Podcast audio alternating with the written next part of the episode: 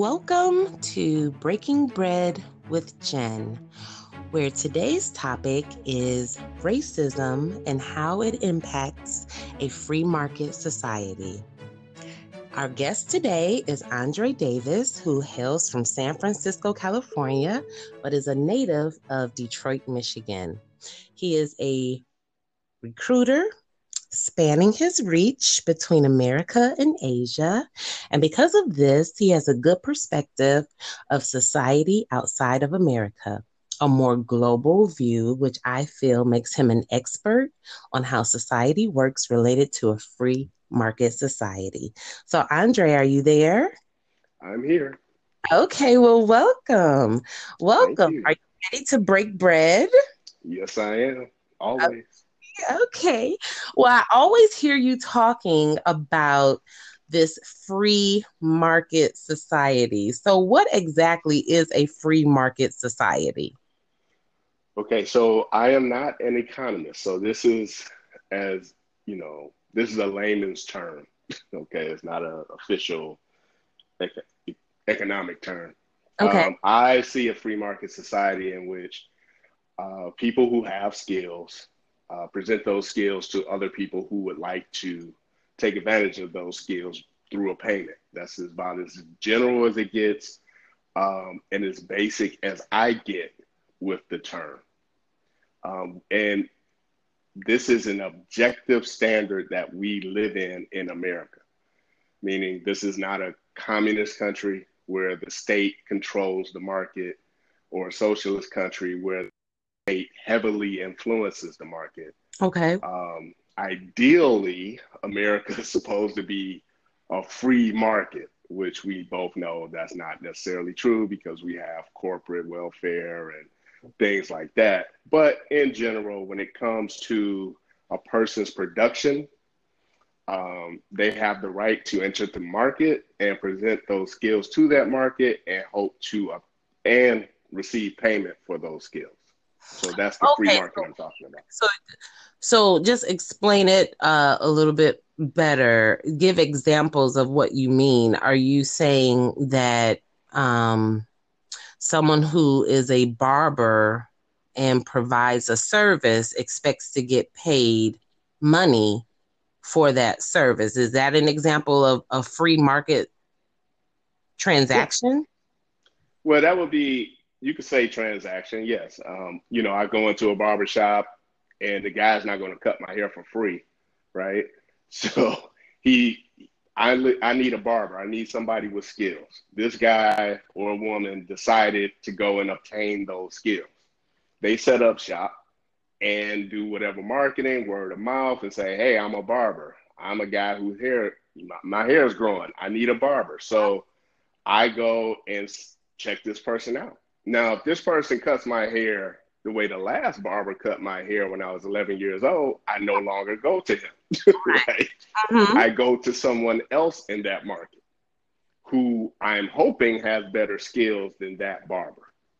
So that's what I mean by free market. Yeah, that's and it, the, the free, opposite the would be comes in. Okay, that you have the yeah. ability to traverse the quote unquote market and do a deeds for service. That's basically what it is. A deeds for yeah. service with whomever you feel um, is your best person for whatever that deed is. Right. Uh, you could say like at liberty to, right? Instead of the word free, because that that may get confusing as it relates to money, right? Oh, free money. No, I'm not talking about that. It's more like liberty. Like you're at liberty to go to barber A or barber B and there's no government that says A is your only choice. Okay, right, right. Okay, gotcha. So, with that being said and that being clarified, how does racism impact a free market society?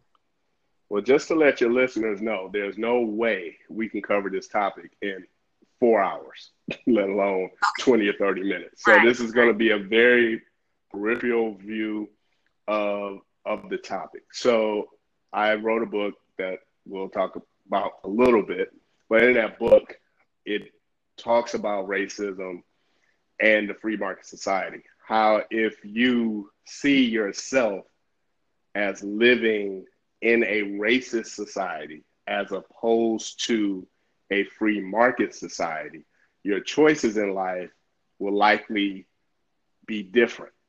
For an example that will be if you're living your life and you assume you're in a free market society, mm-hmm. there, let's just say pretend there's no racism at all. Well, you need to make money in this society. Why? Because you want to eat, you want a house, you want a home, you want security. How do you get that? You get that through first employment and then maybe one day being an employer and you receive revenue and with that revenue you take that and purchase other people's services. So if you're thinking that way, you say, well, I'm going to choose to be, let's say, an engineer, or I'm going to choose to be a doctor. Um, these lofty goals require long term planning, right? Okay. And long term commitment and sacrifice. Uh, if you decide, well, you know, I don't want to be a doctor, I don't want to spend 12 years in school. I just want to live my life and have a lot of fun and just have a simple life. Maybe I'll just be uh, a salesperson, a retail salesperson. Well, if you choose to be a retail salesperson, the outcome at the end of the day, you should make less money than that doctor. Your, True. your, you know, your stability, economic stability, should be different than a computer science engineer. The trade off with that is you didn't spend as much time in school, but you don't make as much money and you don't, um, and you you know you might be getting you may get laid off frequently or something like that. You don't have the benefits. You never acquire enough money to open up your own retail shop.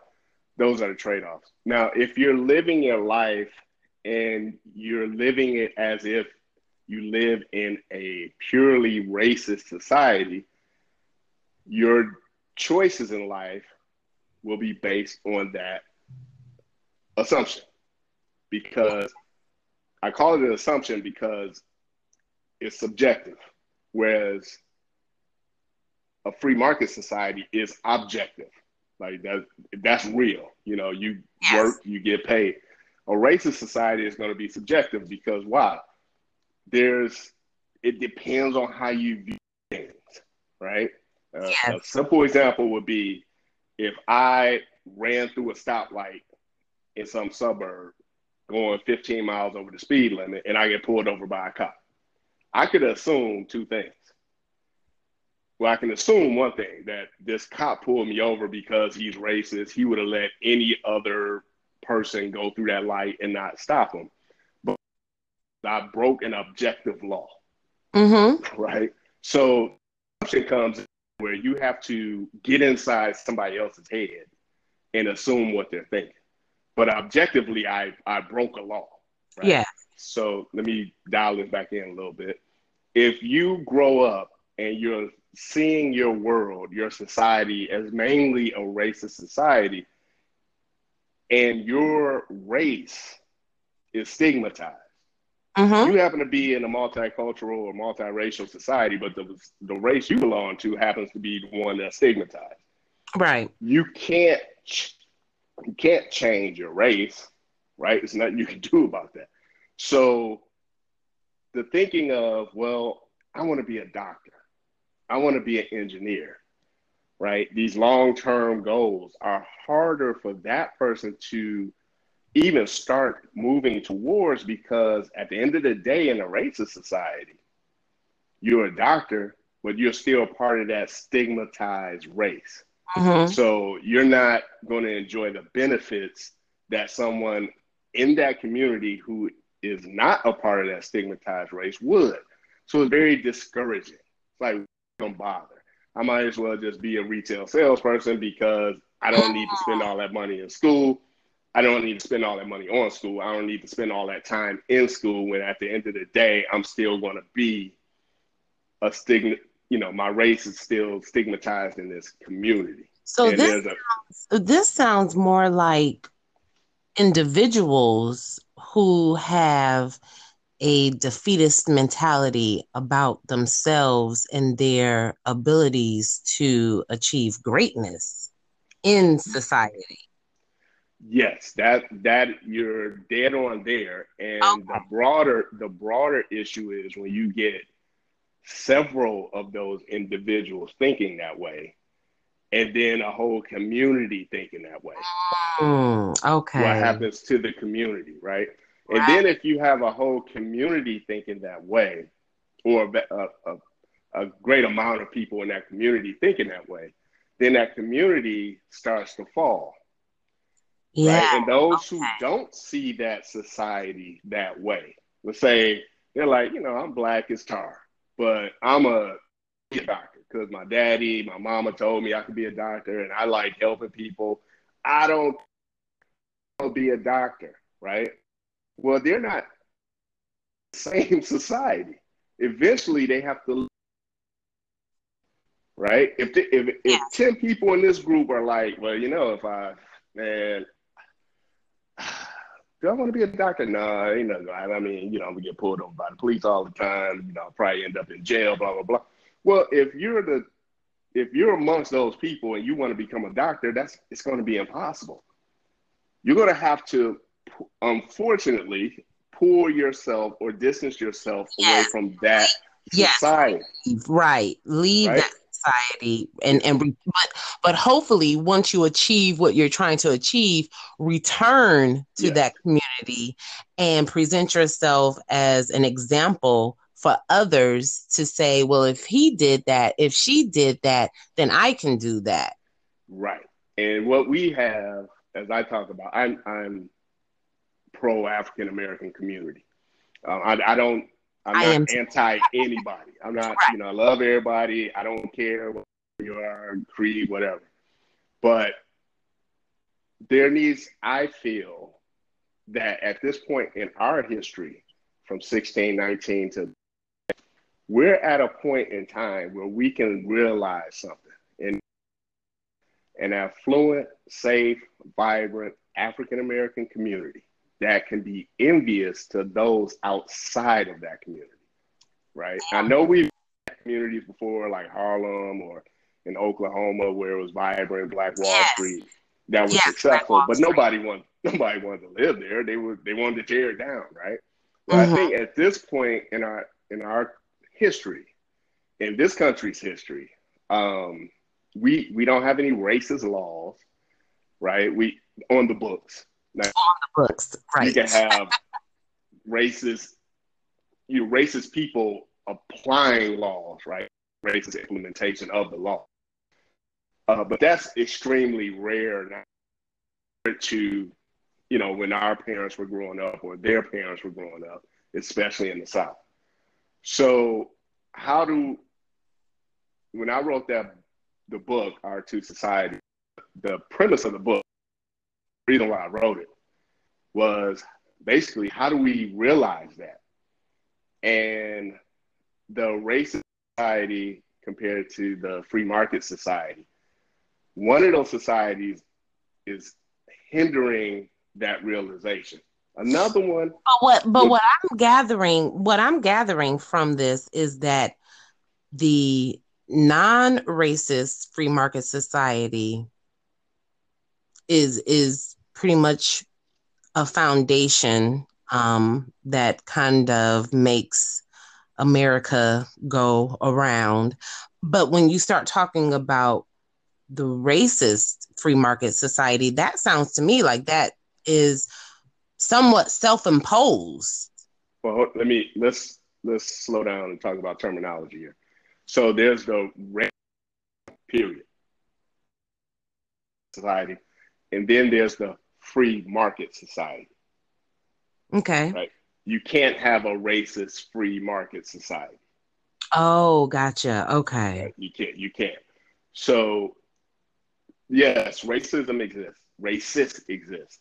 There's around that, I truly believe, based on personal experience and just history of humans, that racism will never just go away. It's an uh-huh. idea, right? You can't destroy an idea. So, with that reality, how do you move forward? How do you become affluent? How do you become successful? How do you feel happy, right? Well, if right. you if you remain in that racist society, meaning that's your mindset, you feel like around every corner is a racist. Uh, you can't, you didn't get that job because of your racist boss, not because of the competition you were up against, uh-huh. right? If there's no room for that type of thought, it's like you said, it's kind of a defeatist mentality, right? Right. But if you see yourself in a race, I mean, in a free society, you're considering the market before your and you. Okay. What does this market need? How do I get that? Right. So wow. a great example as a recruiter, I can tell you right now in America, the most valuable degree you can obtain is a degree in computer science. That's in general. The most okay. valuable computer science degree you can get is from MIT. Wow. Right? So if if you get give you an example, if you get Jerome who goes to MIT and gets a CS degree, computer science degree, Jerome will never be unemployed unless he wow. goes in and shoots up the place. Right. Right. Right. right. If you Don't get right. And if you get, let's just say David, some random white guy who gets a CS degree from let's just say Michigan State, I guarantee you Jerome will get that job before David. Well, MIT has a very uh, elitist reputation when it comes to academics. That's the point. That's that's exactly. Now, I'm not saying that all African Americans need to all go to MIT. I'm not saying that. I'm not saying that you need to go to a, uh, you know, elite school in order to get a job. I'm not saying that at all. Mm-hmm. I'm saying consider the market, right? If I'm okay. get a CS degree, if I'm a degree from any college, right? Let's say I get into all state schools, Eastern Michigan, Western Michigan State, University of Michigan. The market, I know you went to Michigan, so you're gonna be a little biased about this. Yes, whatever did. degree, whatever degree you get, if you get your degree from Eastern Michigan, and you get the same degree from the University of Michigan, the market says that the degree from the University of Michigan is more valuable. Yes, it does. In in general, right? I know some people yeah. be like, I went to Eastern and I'm you know, I know. Okay. I went to Eastern too. I graduated right. from Eastern. So I know, right? But the, the objective reality right now is if you got a degree from Michigan in sociology, you're more likely than not to get hired for someone from Eastern Michigan with a degree in sociology. I think that's just common oh, sense. Yeah. Right. Now, here's the thing we're living in 2019. What does the market, what pays the most in that market as far as education, right? Sociologist or computer scientist? Computer science. Computer scientist. So if you're in elementary school and you're a little black Jerome, or even if what what's a girl Jennifer, right? Oh gosh. And if you, and if you got a choice, which you do, right? What do you want to be when you grow up, right? Nurse. I want to be a firefighter. I want to be a policeman. The person that says I want to be a computer scientist and they're serious and they plan for that and they make choices that will lead to that accomplishment, in general, their life in America will be more prosperous.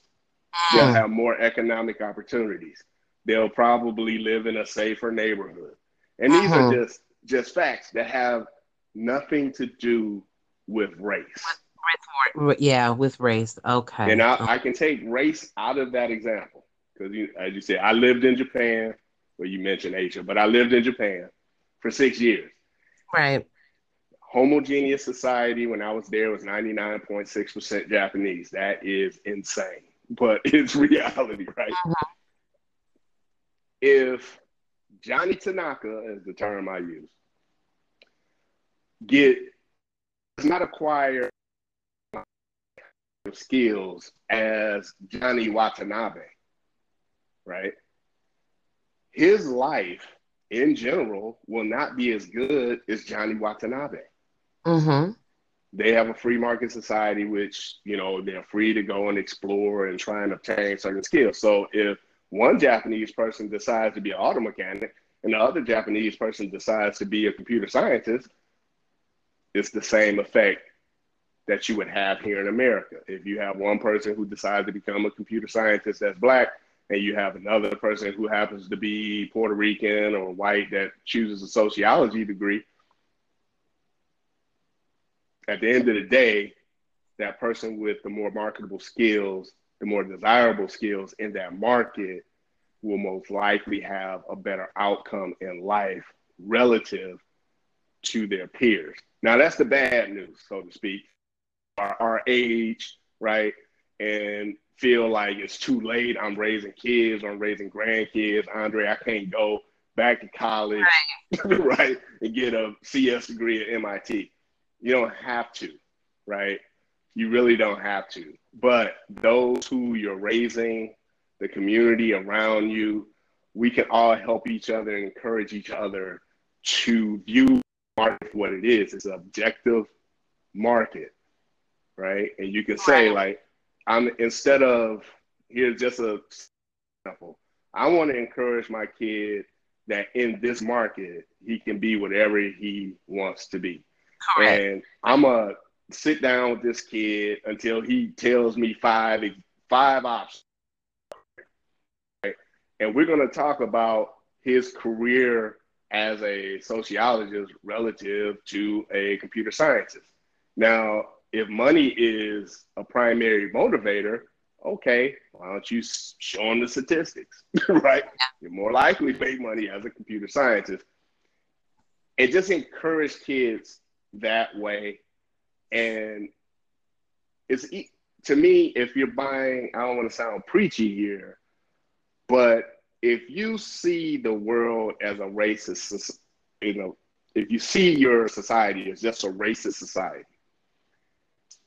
there's hope that's out there in a free market society.